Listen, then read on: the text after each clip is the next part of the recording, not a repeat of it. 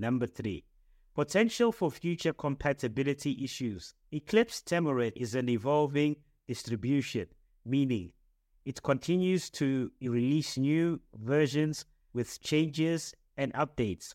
These updates can sometimes introduce compatibility issues with existing applications, technologies, or environments. For instance, an Eclipse Temurin binary might not work seamlessly with specific tools or setups requiring additional patches or configurations. It is crucial for users to keep an eye on notes, participate in online discussions, and stay informed about potential incompatibilities. They should be prepared to update their systems or choose alternative distributions to ensure their applications' stability and performance. Please leave a comment below stating as to which one you think is the biggest con of Eclipse Temurin.